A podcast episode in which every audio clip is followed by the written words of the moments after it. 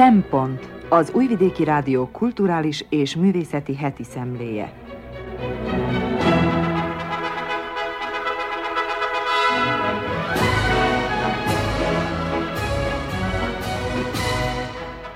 Jó napot kívánok! Köszöntöm az Újvidéki Rádió hallgatóit. A mikrofonnál Krnács Erika, a Szempont mai szerkesztője.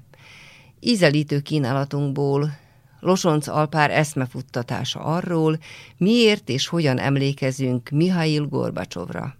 Grui Zsuzsa azt fejtegeti, mi kell ahhoz, hogy rámerjük magunkat bízni a társadalomra. Csik Mónika egy bűbájos könyv apropóján egy bűbájos boszorkányos jegyzettel lepett meg. Gobbi Fehér Gyula heti jegyzetében többek között arról beszél, hogy ha a cél szentsége vezeti cselekedeteinket, akkor van az életünknek értelme. Tartsanak velünk!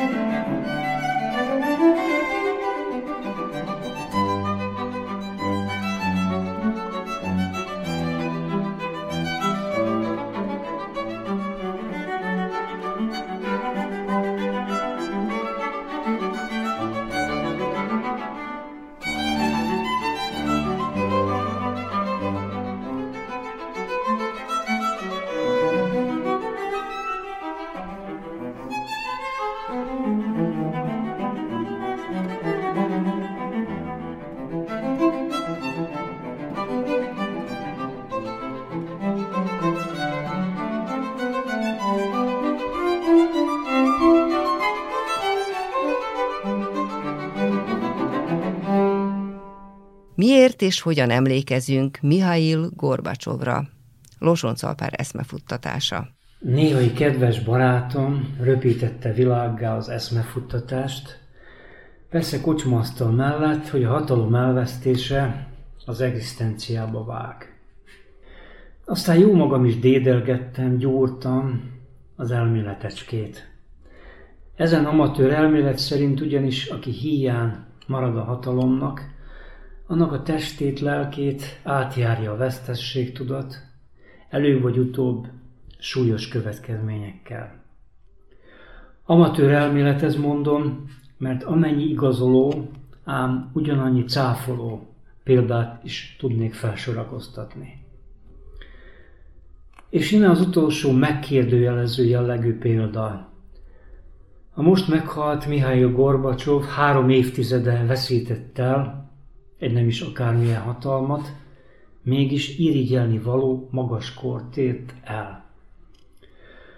Mint egy harminc évig éldegélt a félreszorítottság, a szükségtelenség érzetének gyötrelmes állapotában, túlságosan hosszú ideg is keserves magánnyal sújtva, ha jól értem egy külvárosi lakásban, legfeljebb az államilag kirendelt testőrökkel a környezetében, ráadásul dilemmákkal terhelve a saját történelmi szerepét és teljesítményét illetően.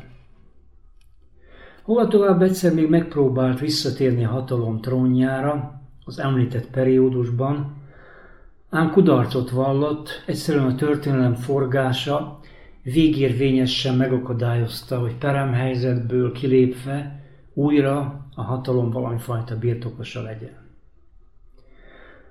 Lehetséges, hogy amennyiben nem állna fenn a jelenlegi helyzet, valamennyivel kisebb hangerővel emlékeznének meg az egykori szovjet első emberről a különféle újságok a világon, és az sem zárható ki, hogy fiatal embereknek, akik számára a 20. század 80-as évei egy rég volt, porosodó kor időközét jelentik, még azt sem lehetne elmagyarázni, hogy miért kavarodott fel a por Gorbacsov körül, és miért ír most szinte mindenki nekrológat.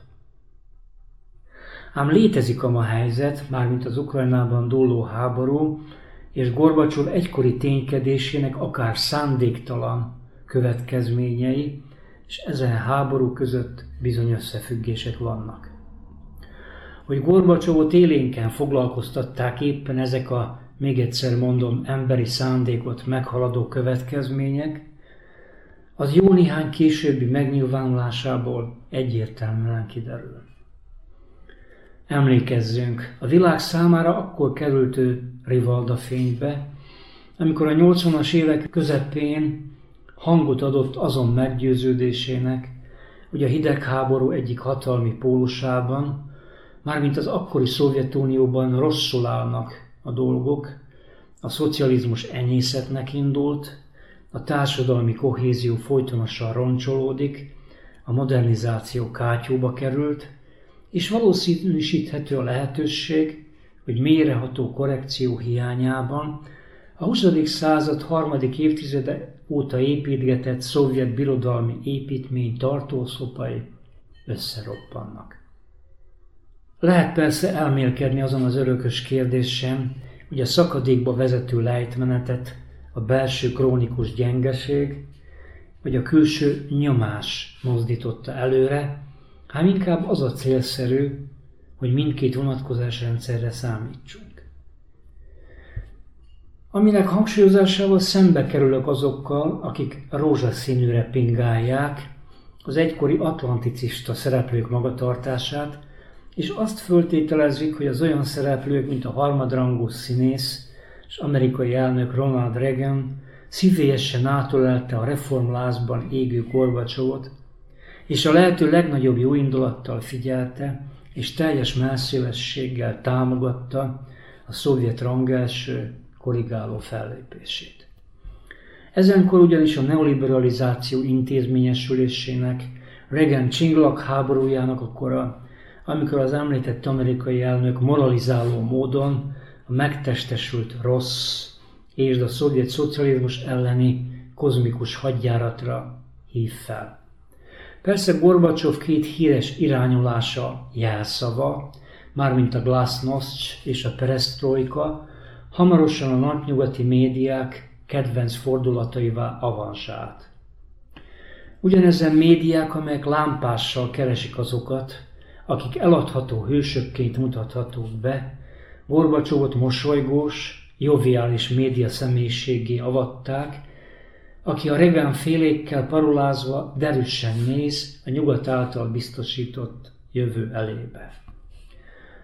Van abban valami tünetszerű és egyben megalázó, egy Gorbacsov halálának hírét meg annyi helyen a Pizza Hut kereskedelmi számítgató gyász gesztusa övezi. Ő az, így szól az elbeszélés, aki elhozta a pizzát a rapszíra fűzött, fogyasztástól megfosztott szovjeteknek, ő az, aki oda tette a szovjet asztalra a nyugati árutermelés gyümölcseit. Meg lehet, ám a reformokat menedzselni szándékozó Gorbacsov mégsem erre gondolt. Mint ahogy a személyi kultusz, a szocializmus széttörő géniusz képe, amelyet Gorbacsovhoz rendeltek is mélyen hamis. Gorbacsov lentről felülre jutó káder látott sok mindent, így tapasztalta az akkori mély dekadenciát, de hogy ő fordította volna meg a történelem akkor már erőteljesen megformálódott irányát, ez még túlzásnak sem jó. Ő legfőjebb halálgondnok lehetett egy szétörlődött birodalom végnapjaiban, és a nyugati szereplőkkel való több mint szívélyes viszonyának az volt az ára, hogy nem kevesen ugyanazon birodalom hatalmi állaga megrontójának minősítették. Pontosan abban a mértékben, ahogy nyugaton dicskoszorút raktak a fejére, túlontúl sokan hitték el, hogy Oroszországnak a Szovjetunió kimúlásával történő zuhanása éppen az ő számlájára írható. Az mindközönségesen ugyanis sokak rovására írható. Adózok a pillanatnak, amikor azt írom, hogy az az Alexander Dogin, akinek a lányát a minap egy az eredendően az apát megcélzó merénylet vélhetően tévesen kivégezte. Szóval Dugin Gorbacsovot abba a fénybe helyezi, hogy az orosz történelemben egyedülálló módon föladta a birodalom hídfőállásait, és hagyta, hogy Oroszország egy kívülről irányított állammá silányodjon. Vagy hogy a nacionalista Dogin, a filozófus geopolitikus, akit egyébként az itt többször tárgyalt média ideológikus módon Putyin megrontójának tart, úgy hiszi, hogy Gorbacsov a földre való összpontosítottság helyett eléggé el nem ítélhető módon az atlanticista világkontextusba beleilleszkedő tengerre utaltságot helyezte előtérbe. Doginak itt az európai jobboldal különféle változatai szívesen hallgatnak, azonban olyan hatalmat tulajdonít Gorbacsovnak, amely elő nem rendelkezett. És nehéz megszabadulni a tragikus jelzőtől vele kapcsolatban, ha másért nem, hát azért, mert az igényesebb nekrológok amelyek számára Gorbacsov személyisége gondolkodni való anyag, gyakran folyamodnak ehhez a jelzőhöz. Őt meghaladó roppant történelmi erők gyűrték le, szubjektív intenciói kibicsaklottak, belépett egy olyan térbe, amelyben akármerre is ment volna, csak vereség várt arra az emberre, aki mégiscsak egy birodalmat segített át a túlvilágra. Ráadásul, ahogy ezt mondjuk a nevezetes újságíró John Pilger fejtegeti, nem lehet figyelmünk kívül hagyni, hogy a Gorbacsovi ügyködésnek sokfajta következményei adódtak. Lehet, hogy a közép-európaiak, így a magyarok örültek, hogy eltűntek a szovjet katonák az országukból, és hogy életüket a piacgazdaságnak és a privatizációnak szentelhették. Lehet, hogy rengeteg értelmiségi örömmámorban úszott, mert végre szabadon beszélhetett, lehet, hogy felettébb helyes, hogy előre lökte a nukleáris leszerelés ügyét, és így nem kerültünk az atomkatasztrófa kellős közepébe, ám nem szabad elfeledkezni azokról sem, akiket lidérces szociális katasztrófa ért. Pilger, aki amúgy néhány évtizedig szinte páratlan módon mindig ott volt, azokon a helyszíneken, ahol a világ fort, a tanú beszéd helyzetéből szól, és sorolja a poszt-szovjet gazdasági zuhanás számadatait. Elvégre arra is emlékeztethetünk, amikor a tárgyalagosságra törő amerikai kutatók megrökönyödve állapították meg a romlás fokát, így például azt, hogy visszatért a porondra a szocializmus által lebírt tuberkulózis. Minden esetre mindebben találtatik egy jó adag igazság, ám abban kételkedem, hogy a tragédia tapasztalata megadatott volna Gorbacsovnak. Nem kellene felejteni ugyanis azok lamentálását, akik úgy vélik, hogy a modernség szerkezeti meghatározottságai okán nem tud eljutni a tragikus érzés magasságához. Lehet, hogy a rossz közérzet Gorbacsov esetében abból is származott, hogy mindebből nem lehetett tragikus tapasztalatot kicsikarni, csak a saját naivitást érzékelni.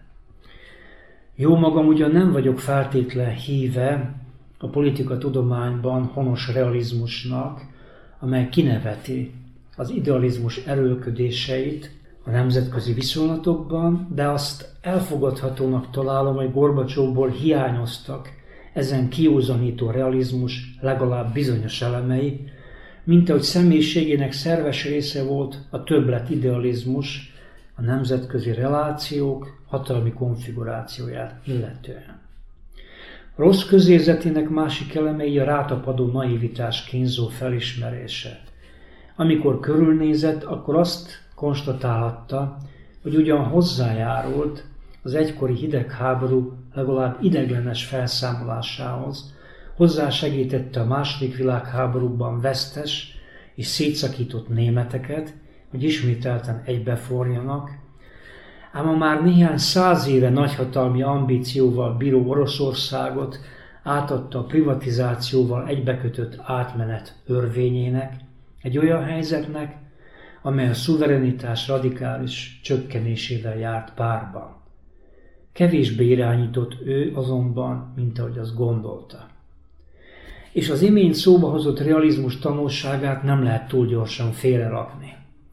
A realizmus ugyanis azt hangsúlyozza mód felett, hogy az, aki gyengének mutatkozik, kiváltja az ellenfél, a rivális erőhatalmát. Megtörtént ez, azaz utolérte a realizmus átka Gorbacsovot, engedményeket tett, és nyilván várakozást támasztott, hogy a napnyugat katonai, gazdasági, politikai elitje is engedményekkel válaszolnak, mint hiába. Innen a rossz közérzet abban az emberben, aki nem véletlenül 2014-ben igent mondott Krím-félsziget orosz visszahódítására, noha Putyin irányában kritikákat is megfogalmazott.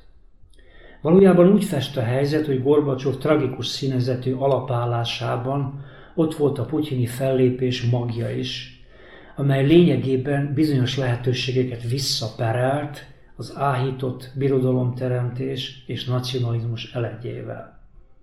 Egy azonban biztos, ha valahol célszerű szem előtt tartani, hogy óvatosan bánjunk a másnapi okosság lehetőségeivel, akkor ez hatványozottan érvényes a most elhunyt ember, Mihály Gorbacsov személye kapcsán.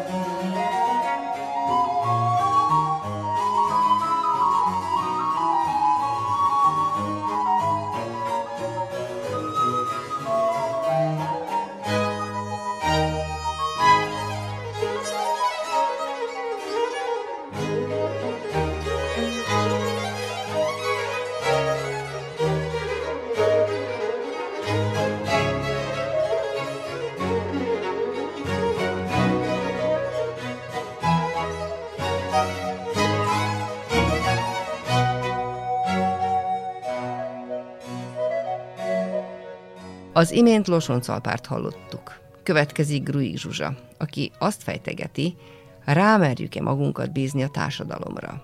A társadalmi bizalomról. Egy jól működő, minden állampolgár számára megélhetést, biztonságot és előrelépési lehetőséget nyújtó társadalom nem létezhet bizalom nélkül. Nem arról az egyének közötti bizalomról van szó elsősorban, amit a szomszédunk iránt érzünk, mert mindig előre visszafizette a hónap végén kölcsönkért pár ezer dinárt, hanem arról, hogy rámerjük magunkat bízni a társadalomra, mert tudjuk, hogy nem hagy minket cserben.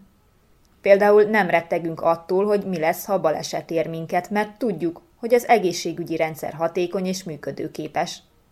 Vagy nem tartjuk fölöslegesnek a továbbtanulást vagy egy szakma megszerzését, mert tudjuk, hogy lesz, aki majd megfizeti a szaktudásunkat.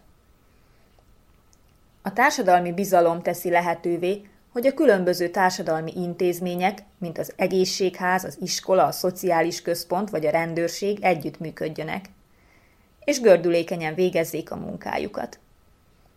A bizalom révén a társadalom leveszi a terhek egy részét az egyénről, és bevezeti a társadalmi szolidaritást, vagyis azt, hogy a bajban lévőkről közösen gondoskodjunk.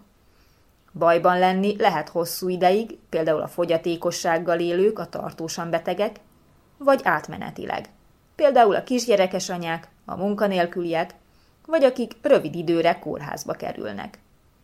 Közös érdekünk, hogy ők se legyenek magukra hagyva, és hogy támogassuk őket abban, hogy a társadalom hasznos tagjai maradhassanak, vagy azzá válhassanak.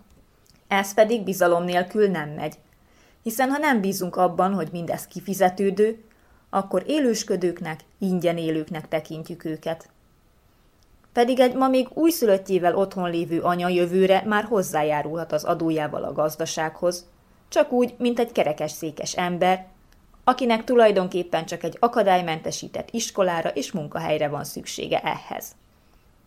A társadalmi bizalom jelentősége tehát nem elhanyagolható. Csak hogy ennek a bizalomnak ki kell alakulnia, és meg is kell maradnia, ami elsősorban azokon múlik, akik kezében a hatalom összpontosul. A társadalom tagjai nagyon sok különböző hatalmi viszonyban lehetnek egymással.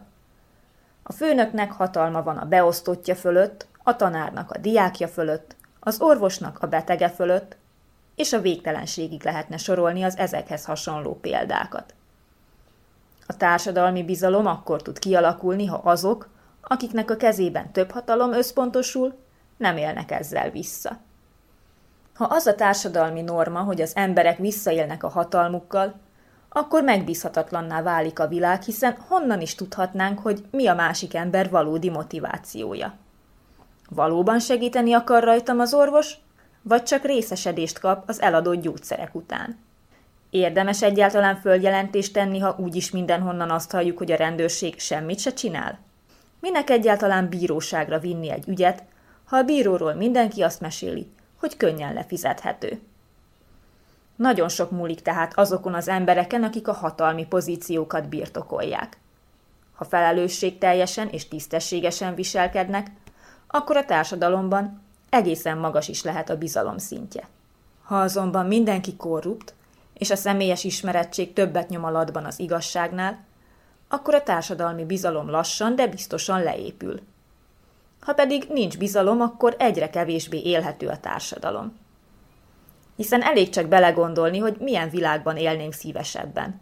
Ott, ahol nagyon jól tudjuk, hogy a társadalom gondoskodik rólunk, ha bajba kerülünk, vagy ott, ahol egészen biztosan magunkra maradunk.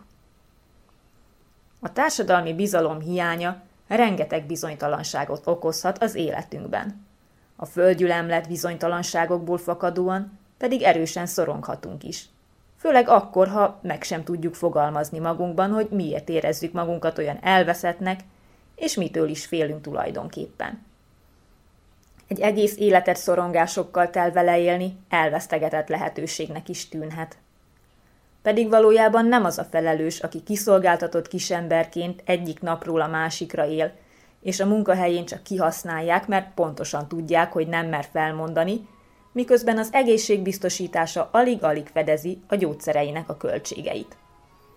A felelős az, aki ezt a helyzetet megteremtette, jóvá hagyta és fenntartja. Vagyis mindazok, akiknek a kezében elég hatalom van ahhoz, hogy döntéseket hozzanak mások sorsa fölött, de kevés bennük az együttérzés és a belátás ahhoz, hogy felelősen, mások érdekeit is szem előtt tartva hozzák meg ezeket a döntéseket.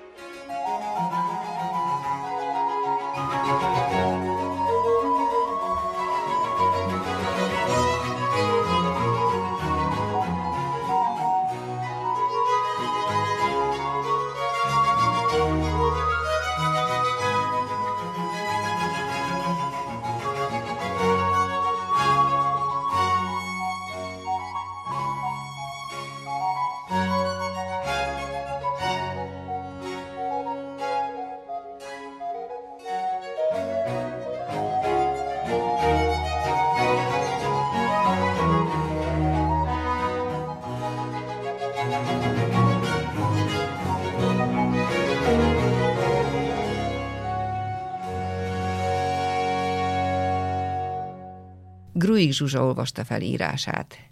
Csík Mónika ezúttal főleg a női hallgatók figyelmét keltheti fel. A bűbájos, boszorkányos jegyzet következik. Bűbájos asszonyok Kislányként a mesék idejét szerettem leginkább. Az esti mesékét, a vasárnapi mesékét, a diótörés vagy egyéb házi munkavégzése közben elmesélt mesékét. Mesékre valahogy mindig jutott idő. Az estiek többnyire könyvből olvasva hangzottak el. Az adta legfőbb varázsukat, hogy miközben anya fennhangon olvasott, a szobában egyre csak nőtt a bútorok árnya, és lámpaoltás után is kellemes volt a takaró alatt kucorogni abban az édes bizsergésben, amit a mesebeli élmények váltottak ki.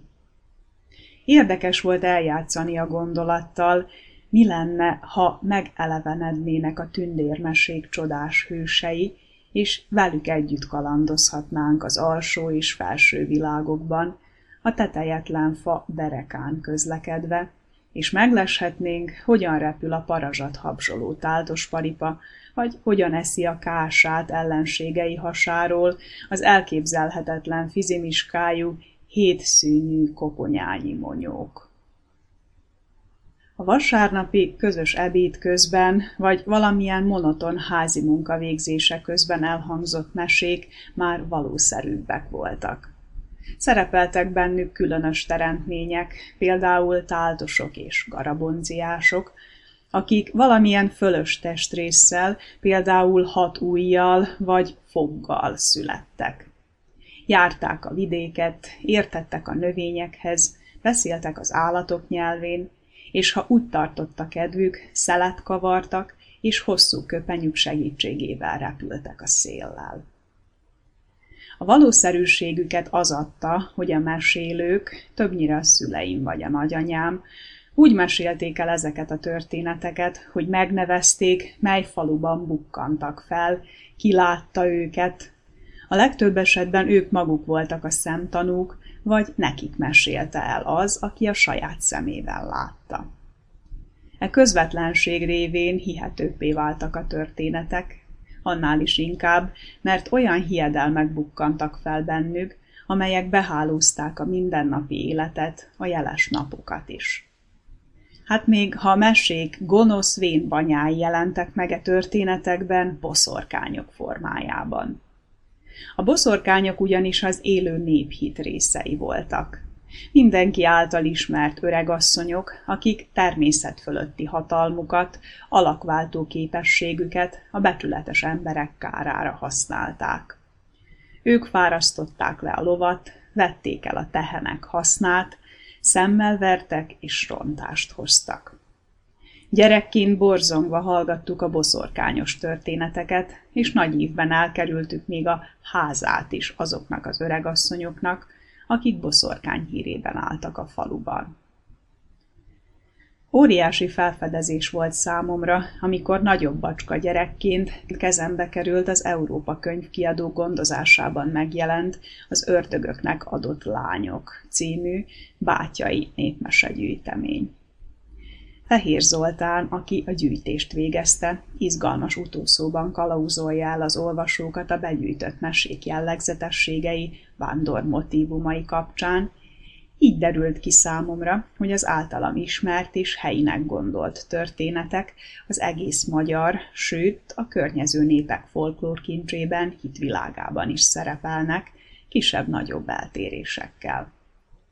Az egyes hiedelem alakok például lehetnek hol segítő, hol ártó szándékúak, a boszorkányokról azonban kizárólag negatív vonatkozásban tettek a mesélők említést.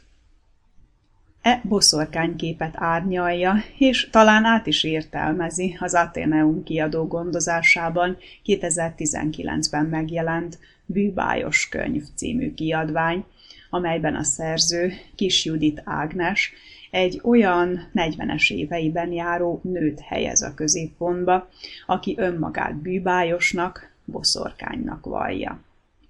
Mivel az elbeszélőnek még nincs leánygyermeke, akinek a tudását átadhatná, hát az olvasónak meséli el mindazt, ami egy boszorkányt boszorkányjá tesz. Szó esik itt különböző praktikákról, segítő vagy ártó varázslatokról, angyalcsinálásról, oldásról és kötésről, a boszorkányos tevékenységekhez köthető sztereotípiákról, a különböző kultúrák bűvályos hiedelmeiről. Kis Judit Ágnes boszorkánya azonban még véletlenül sem a mesék és babonák gonosz teremtménye, hanem ő maga a nagybetűs nő, aki tisztában van vele, hogy nincs külön fekete és fehér, hanem a kettő elválaszthatatlan. Idézet. Évezredeken át a boszorkányok őrizték mindazt, amilyen egy nő valójában. Amilyennek lennie kéne. Amilyen volt valaha, amikor a nagyistennők lányai voltunk. A boszorkányok őrizték a tudást, ami megmaradt abból az időből, amikor még senki nem hitte, hogy a nőt a férfi oldalcsontjából teremtették. Amikor még a péniszt nem gondolták magasabb rendűnek a vulvánál. Amikor még nem hitte senki, hogy a nő helye a konyhában van. Az évezredek során a nők elfelejtették Isten ősüket, a nagy ősanyát, és vele együtt a szabadságot. Csak mi maradtunk, akik anyáról lányra adtuk tovább az emlékét. Mi, akiket boszorkányoknak neveznek. Olvasható-e költői erejű prózában, amelyben elveszett, de nyomokban még megmutatkozó, évezredes tudás bontakozik ki. E tudás a természettel való kapcsolatot és a női értékek megőrzésének fontosságát hangsúlyozza. Egy nő élete a ciklusa miatt is folytonos változás. Ráadásul, ahogy változik a világ körülöttünk, urbanizálódunk, egyre inkább eltávolodunk a természettől, egyszer mind eltávolodunk önmagunktól, önmagunk megértésétől is. Kis Judit Ágnes könyvében a főhős dédanyja szerint a természet tisztelete, a gyógynövények ismerete, a testi és lelki szükségletek kielégítésének tudása mind-mind meg kellene, hogy legyen minden nő boszorkány konyhájában ahhoz, hogy teljes mértékben meg tudja élni nőiségét az élet minden szakaszában. A fiatal nő még szeretné meghódítani, uralni a környezetét. Később anyává, teremtővé, család összetartóvá válik. A bölcsülőkorban lévő nő pedig már egyre kevesebbet bűbájoskodik, hiszen azt vallja, idézem, ha megöregszel, rájössz, hogy minden jó úgy, ahogy van. Idézet vége. A titok kulcsa a szabad akarat megléte, a természetesség és a szabadság megélése. Általuk könnyebb kiteljesedni, azaz bűbájossá válni, és belátni, hogy mindez nem is boszorkányság.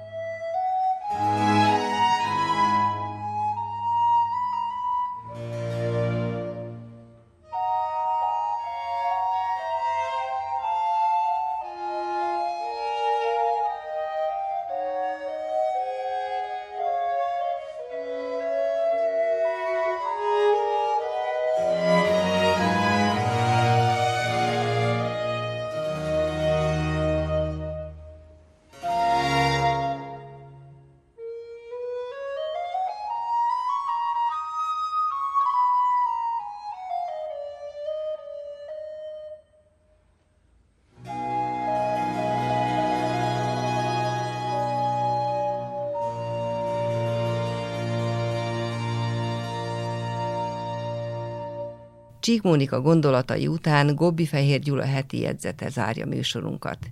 Mi a célunk, mi az élet értelme?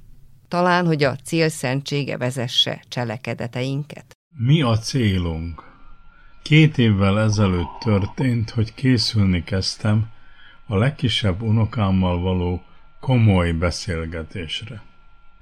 Mikor akar egy nagyapa komolyan elbeszélgetni az unokával?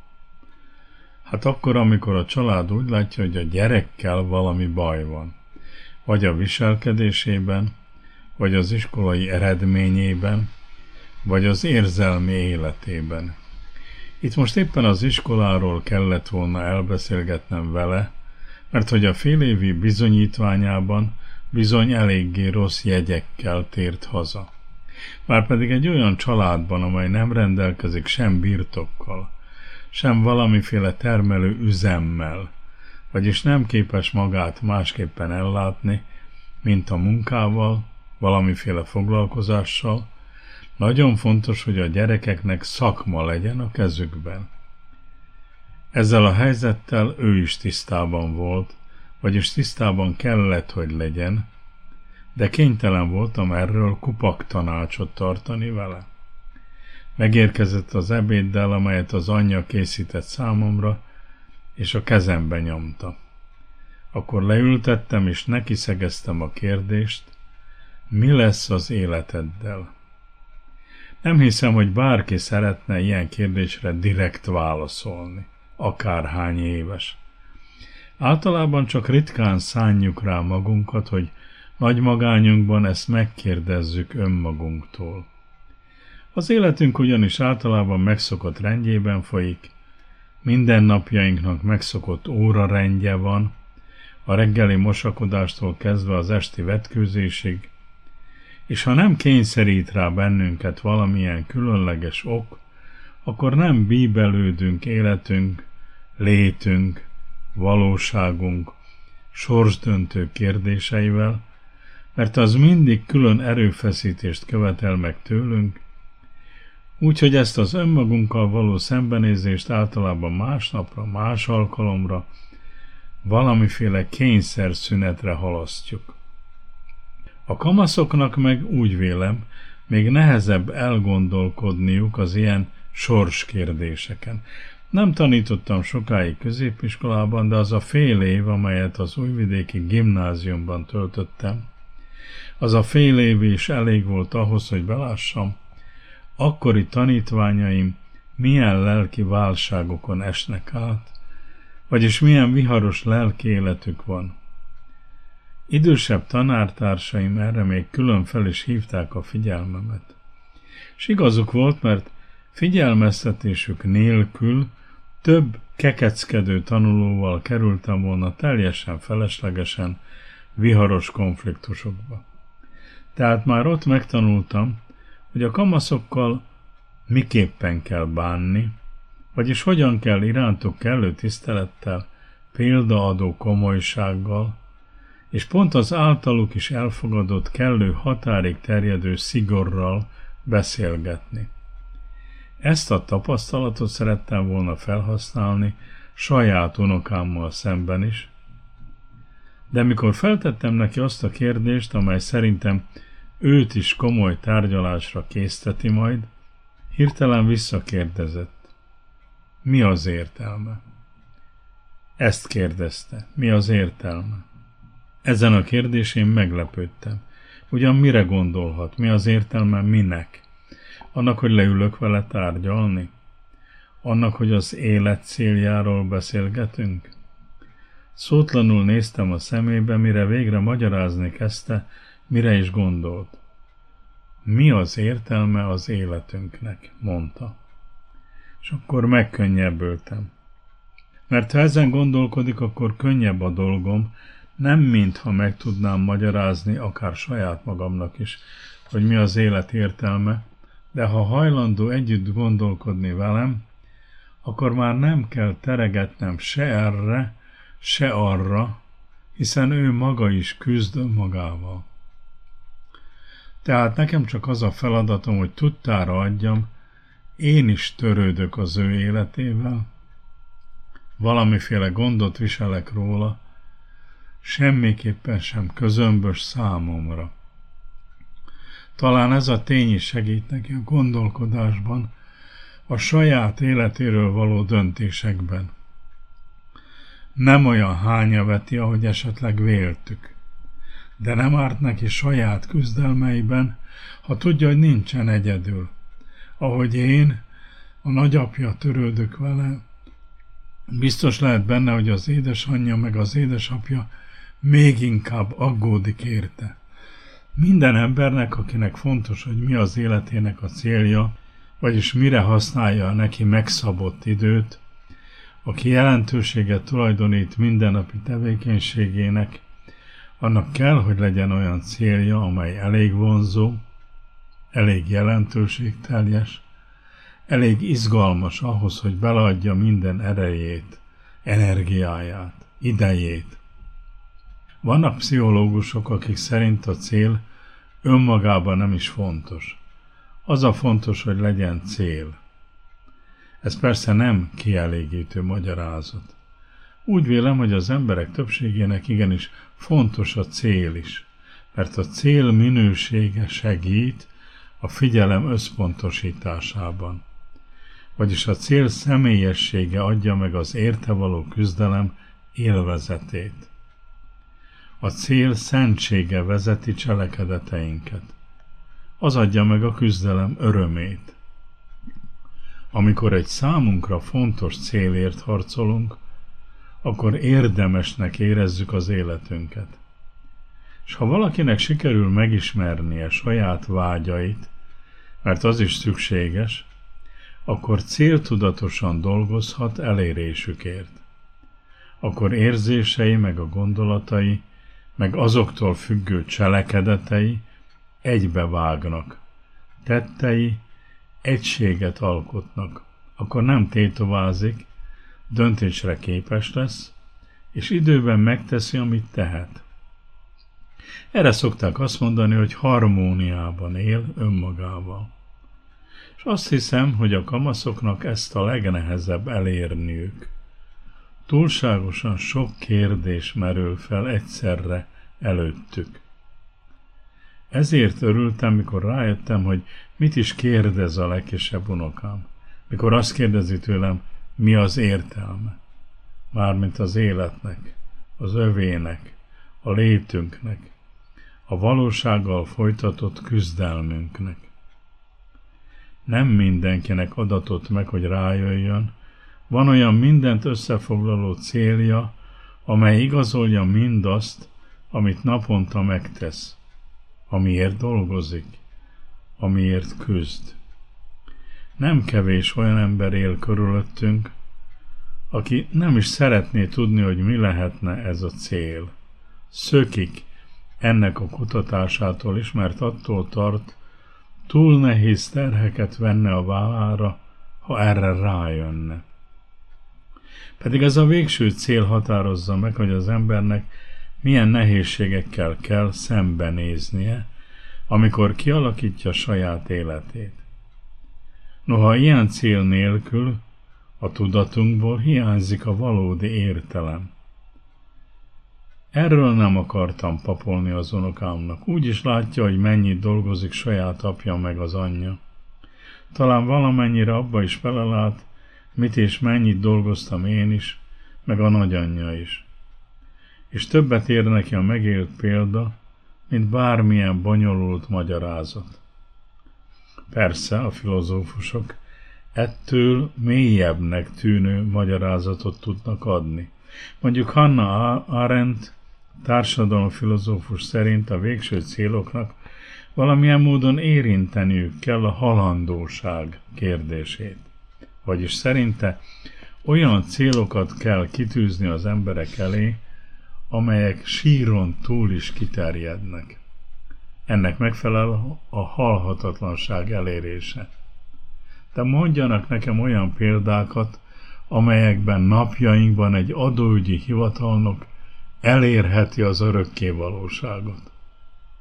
Minden emberi kultúra tartalmaz olyan értelmet hordozó rendszert és lehetőségeket is, amelyek mindenre kiterjedő célokat kínálnak fel. Ezeknek a céloknak aztán az emberek alárendelhetik saját, sokak által ugyan kisebbnek, de fontosnak tekintett céljaikat. Persze csak akkor, ha sikeresen tudnak megfelelő célokat maguk elé tűzni. Néztem a legkisebbik unokám szeretett arcát, nehogy olyanokat mondjak neki, ami elterelheti nyugodtan élhető és követhető és kielégítő, önálló életétől.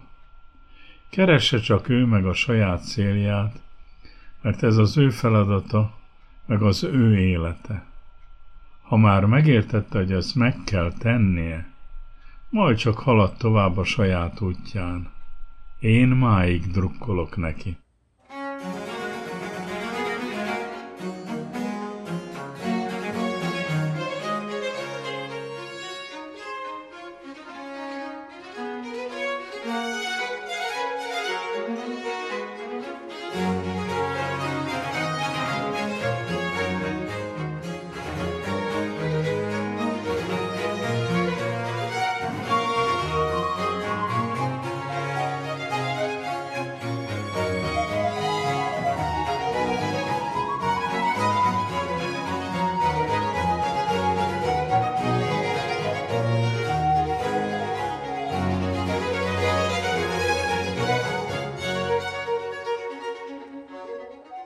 Kedves hallgatóink, Gobbi Fehér Gyula heti jegyzetével véget ért az Újvidéki Rádió művelődési és művészeti heti szemléje. A munkatársak Losoncal Pár, Gruig Zsuzsa, Csík Mónika és Gobbi Fehér Gyula, valamint Damian Sás technikai munkatárs nevében köszöni megtisztelő figyelmüket a szerkesztő Körnács Erika. A műsort természetesen az interneten is meghallgathatják. A www.rtv.rs per hu hollapon a viszonthallásra. thank